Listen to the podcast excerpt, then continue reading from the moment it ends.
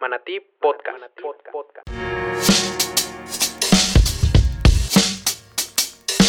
Un espacio para hablar acerca de las transformaciones que están modificando nuestros estilos de vida y nuestro entorno. Te doy la más cordial bienvenida, mi nombre es Rafael Echeverría. Desde hace 11 años me encuentro impulsando el ecosistema de emprendimiento y de innovación en México y en Latinoamérica.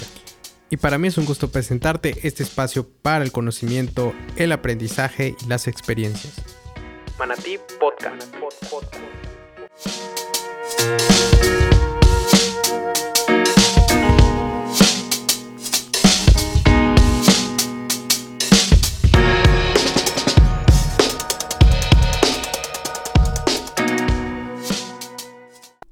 Hola, hola, ¿qué tal? Muy buenos días, tardes, noches. Les doy la más cordial bienvenida a este nuevo episodio de Manatí Podcast. Y bueno, hoy vamos a hablar de la tendencia no code. No Code eh, tiene que ver con estas herramientas que se están desarrollando y que están y que bueno se están lanzando al mercado a través de diferentes plataformas como software de servicio, digamos un servicio que tú adquieres a través a, a través de una renta mensual donde tú pagas para construir una página pero ha evolucionado bastante. Yo les pudiera comentar que por ahí ustedes posiblemente han He encontrado páginas como Wix o páginas que han em, utilizado para algún pequeño proyecto de desarrollo web y que se basa sobre todo en la fase visual, en la fase del front-end que le llamamos desde eh, los conceptos de los desarrolladores y desarrolladoras y que em, representa toda la parte gráfica, ¿no? Toda la parte que ve el usuario. Pero ha evolucionado tanto que al día de hoy, gracias a la tendencia no code, permite que, bueno, sin código y sin conocimientos de programación, cualquier persona tenga en las manos crear este tipo de portales y que incluso puedan integrar con diferentes servicios, por ejemplo, los servicios de búsqueda, los servicios de eh, base de datos y servicios relacionados con inteligencia artificial, como lo pueden ver hay diferentes integraciones y al día, al día de hoy el no-code no tiene límites, se está expandiendo de manera vertiginosa, sobre todo porque genera bastantes ahorros. Conversando con amistades y que han estado involucradas en el desarrollo de aplicaciones para no-code, me comentan que bueno, ya pueden soportar hasta 100.000 usuarios y que pueden también em, desarrollarse para generar lo que son startups o proyectos de base tecnológica que no requieran tanto presupuesto de inicio. Y bueno, surge la duda, ¿no? Surge esta parte de, ¿realmente eh, vale la pena aprender no code o vale la pena aprender a programar desde cero? Esto, digamos, tiene que ver mucho con el tipo de proyecto y con el tipo de situación a la cual nos estamos enfrentando. Les puedo comentar que como desarrollador de software, que lo fui en su tiempo, el aprender un lenguaje de programación depende mucho de la industria a la cual te quieras dedicar, es decir, a la industria web, a la industria móvil, a la industria de dispositivos, al IoT, al blockchain, etc, etc. Cada una de ellas tiene un set específico de herramientas y de lenguajes de programación que vas a tener que aprender en muy poco tiempo para poderlo aplicar. Pero esto no, no se queda ahí, sino que hay que aprender también acerca de estructuras de datos, programación orientada a objetos, paradigmas de programación, lo que es patrones de diseño, muchos, muchos elementos. También existe la ventaja de que al día de hoy existen frameworks que son librerías prediseñadas o con rutinas o subrutinas hechas que son códigos de programación que alguien más ya se tomó la molestia de hacer para poderlas implementar en nuestros sistemas o en nuestros programas. También existe los famosos sitios como Stack Overflow, donde puedes hacer copy-paste de algún código que te haga falta para poder complementar el funcionamiento de algún algoritmo. Y esto también tiene que ver con otro concepto muy complicado que son los algoritmos. Y también eh, lo que es toda la integración de sistemas eh, para poder hacer que algo funcione. Todos estos conceptos pueden ser muy, muy desafiantes en un inicio entonces por eso surge esta cosa maravillosa que es el no code. El no code generalmente se realiza a través de páginas web o de sistemas web en donde puedes generar todo ahí mismo, generalmente todo es eh, drag and drop, do it yourself y este concepto que es eh, what you see is what you get, prácticamente es muy visual en donde pues cualquier persona que tenga conocimientos básicos de diseño y patrones de diseño pueda crear su sitio web sin problemas y también conectarlo a una base de datos y generar un concepto que es la lógica del negocio, que significa cómo es que funciona un sitio web. Entonces, teniendo a la mano estas dos decisiones, yo les pudiera decir que depende mucho de la problemática que queremos resolver en primera instancia y por otro lado el presupuesto que tengamos.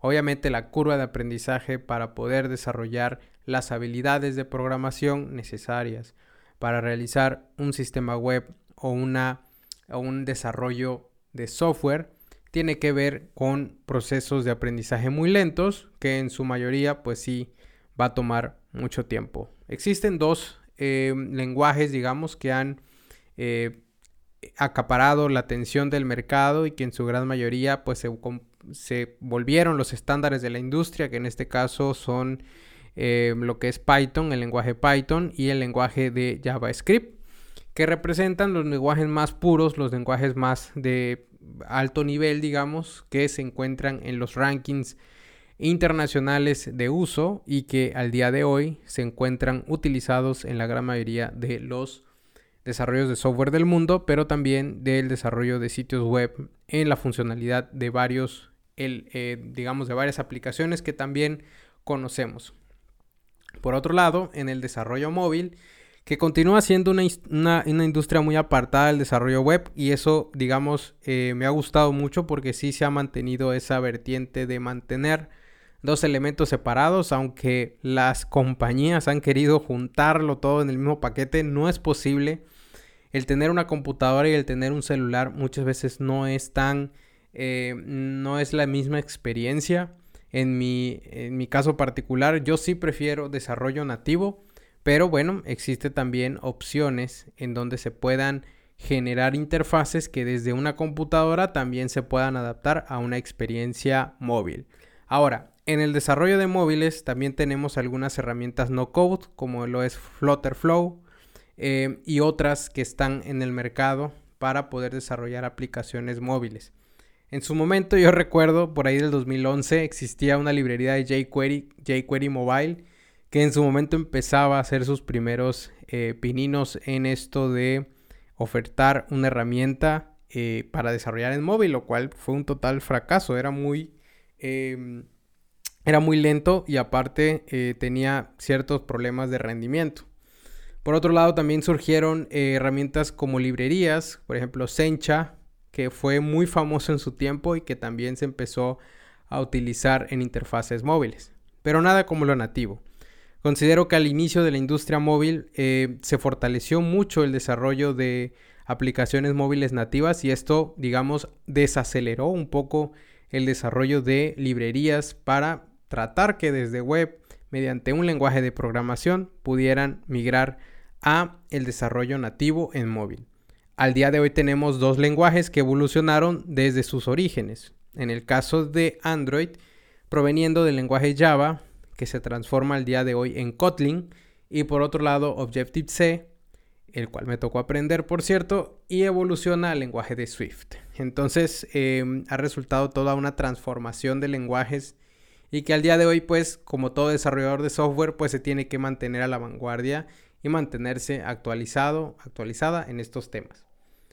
Si nos vamos al no code, no tenemos nada que ver con esto. El no code se basa únicamente en que tú tengas una herramienta eh, para generar lógica de negocio de una manera mucho más sencilla, de una manera mucho más visual y de una manera mucho más amigable. Entonces todo ello lo que nos lleva es que podamos hacer eh, proyectos en muy poco tiempo y que los podamos poner en ejecución en muy poco tiempo. Esto también reduce costos y permite agilizar mucho lo que es el desarrollo de eh, software. Entonces, esa es una decisión que tenemos que tomar muchas veces cuando estamos desarrollando algún proyecto, el decidir cuál es el camino correcto y por dónde irnos al momento de eh, iniciar una nueva página web, a un nuevo sistema web o lo que estemos pensando hacer. Considero que el no-code también pudiera ser una buena opción para personas que vienen de otras carreras o personas que no tienen experiencia en programación y que están buscando desarrollar algo muy rápido. Por ejemplo, si algún abogado se le ocurre tener un sistema para poder atender a sus clientes y que los clientes puedan llenar documentos en las páginas web de este abogado o de este despacho, lo pudieran hacer a través de una aplicación de no code. Digamos, si por ahí algún taller mecánico quiere que la persona pueda observar o pueda consultar los precios de sus servicios o los precios de un servicio personalizado para su auto, pudiera generar una calculadora de servicios y que también lo pueda hacer por no code. La complejidad va a ir a decisión del cliente, a decisión de la persona y pues eh, a decisión de lo que se quiera hacer, ¿no? Digamos que ahí no hay ninguna limitante, el no code permite hacer varias, varias cosas y que tiene sus limitaciones como todo, pero permite hacer lo que son MVPs, mínimos productos viables, en muy poco tiempo. Por ahí hay algunos casos de algunas empresas que están ya realizando em, aplicaciones en no code y que están migrando a esta nueva tendencia. Esperemos que se siga popularizando. La verdad es que lo que me gusta es que democratiza aún más el que cualquier persona pueda generar aplicaciones y que pueda poder y que pueda digamos desarrollar sus propias experiencias y aumentar lo que es el uso de herramientas digitales. Y por otro lado también a los programadores lo que nos queda pues es decidir adaptarnos, seguir aprendiendo o incluso migrar hacia el no code.